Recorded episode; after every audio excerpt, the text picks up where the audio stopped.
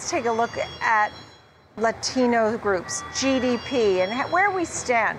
Nobody knows this better than Sol Trujillo, founder and chairman, Trujillo Group, and co founder of Latitude. Thank you for being with us. You're coming to us from the fifth annual Latitude Conference in San Diego. I saw GDP, the eco output of uh, the Latino group, world's fifth largest in the world. And it's been growing, right? Because it used to be the eighth largest. What's giving the boost here?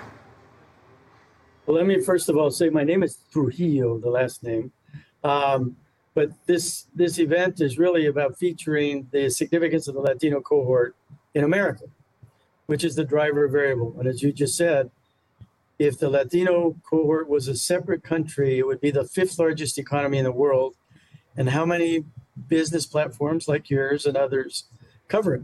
How many investors are investing in it because it has such dramatic growth and there's not a lot of capital flowing to it? So we need to tell the story so that all investors really do get it and all those that have funds and capital to to put to work here's the place where they should be doing it not because my name is Trujillo, but my name is, I'm an American that cares about my economy and I want to see GDP growth. So lots of people here talking about it, CEOs, political leaders, and, and others, because this is something we all should understand.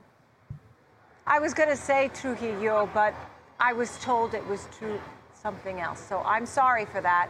I never like to mispronounce a guest's name. And I speak some Spanish and French, sir. So I had it right, but you know, sometimes through the power of television and, and telephone tag, it gets lost. In the meantime, I do want to focus more about this event. How exciting is this event? This is the fifth annual Latitude Conference in San Diego. Yeah. How is it growing each year? What are some of the focuses? I know there must be some big takeaways each year and some of the goals. Well, well, first of all, it's doubling in size. We'll probably have six to seven thousand people here over the four days. We have a broad agenda. So the first couple days are around business. We have CEO fireside chats that I'll do with people like John Donahoe, the CEO of Nike, or Brian Cornell, the CEO of Target, CEO of Energy, NRG, Edison Electric, because there's so many different topics that are happening within within the uh, the event. And also, we're going to have a conversation about making capitalism work in the 21st century and, and we're going to have a session on the economics of sports. We're reading about all these massive valuations, these big contracts that athletes are getting.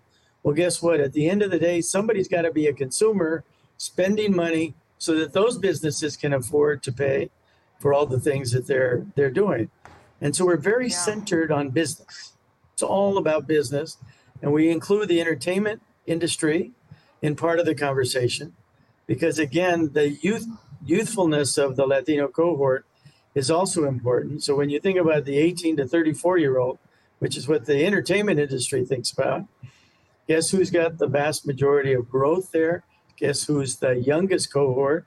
And there's a lot of 30 or 40 years from now growth that you can you can capture. Not I don't mean 40 years from now, but in the next 30 or 40, you can make much more money here and so, as a bit as a CEO, I always like to allocate capital to where the growth is. Right, and you know what's interesting? Um, there must be some themes that just go across the board around the globe. Concerns about slowdowns, the economy, recession, higher rates, inflation, wages, um, the job picture. Are these some of the things that have been discussed, and, and what are you thinking going forward here? Are, are there a lot of concerns about recession? Yeah, there there are concerns, but uh, as we've seen with the data, the report that just came out, even during one of the peak periods of COVID, the U.S. Latino cohort is the only cohort that came out of it still growing, even though there were you know tragedies of deaths. The people that were what I would call the patriots of our country, that are working on the front line, serving us, doing all the things that others you know were in in their homes or in their offices, staying away from from doing some of the work. And so the resilience is there. But yes, people are concerned about interest rates. Right. Yes, people are concerned about several issues, and, and including you know, I have a personal view about the Fed. I think the Fed, you know, trying to dramatically slow down the uh, the the uh, economics of our country, spending, et cetera, isn't what I would say is the root cause issue. The way we're going to solve inflation and supply chain is we don't have enough workers. So therefore, it's an analog solution. Let's go get more workers. That means immigration. It means smart mm. immigration into this country because if we're going to take back from China and okay. other parts of the world some of the some of the manufacturing and other things we built up over 30 years, guess what? You need workers. You need workers for okay. infrastructure.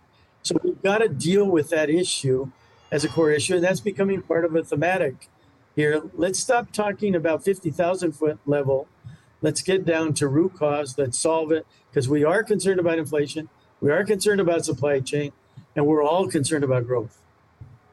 And as you have more workers, you increase productivity, and as that's how you would take on inflation in a different way than the Fed is doing so right now. A great conversation and a good look here from uh, the conference there. Sol Trujillo, thank you so much, founder and, tra- and chairman there at Trujillo Group and also co founder of Latitude. Thank you.